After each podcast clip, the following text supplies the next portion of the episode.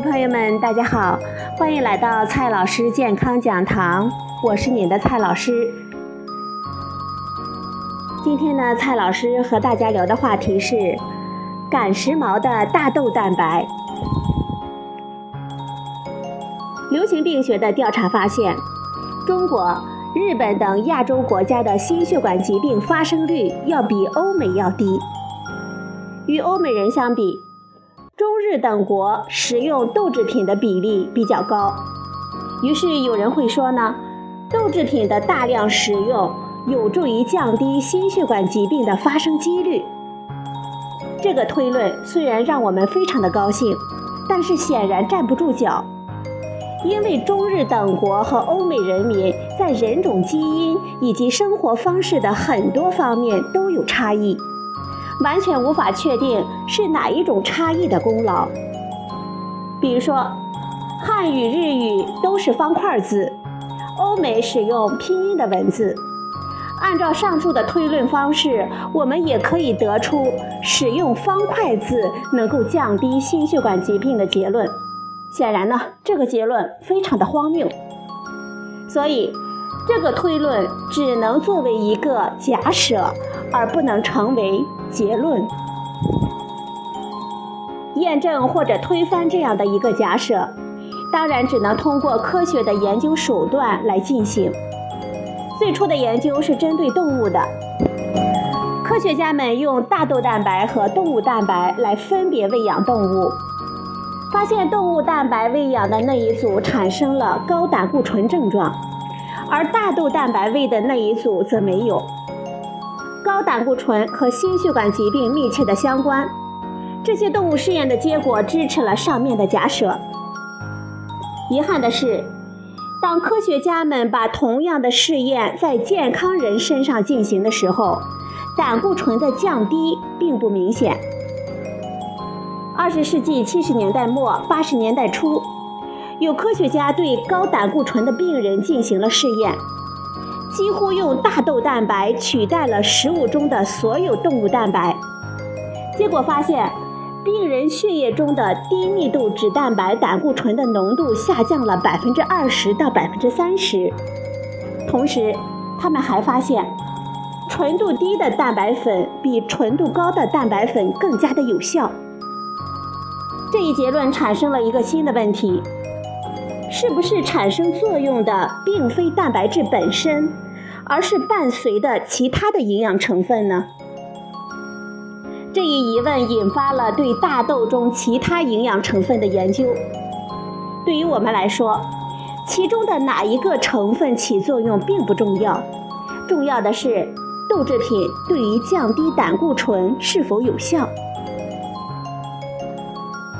关于大豆蛋白对于降低胆固醇的作用。有许多的研究机构发表了各自的结果。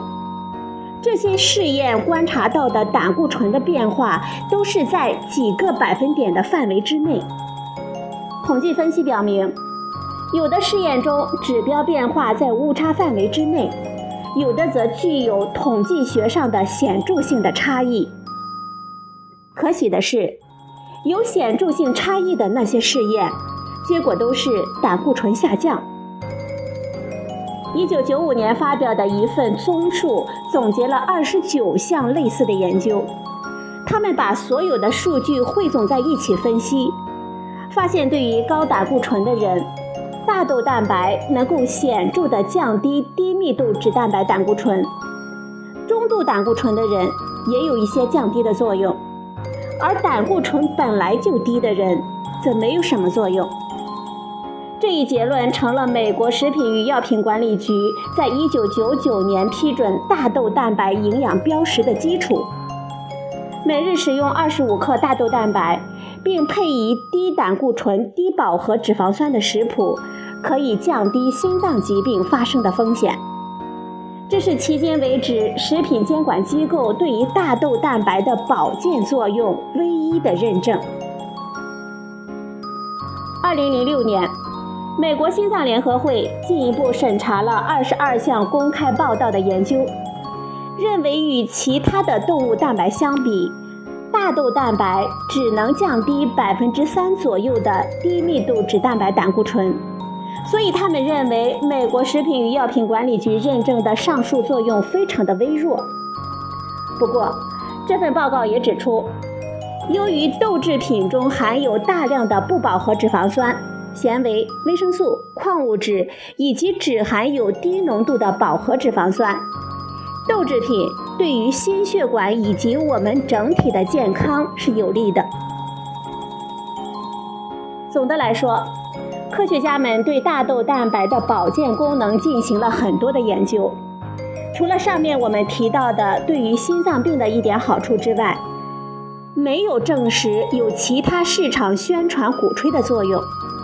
至于有的宣传提到的改善睡眠、提高免疫力，甚至连正式的研究都没有见到。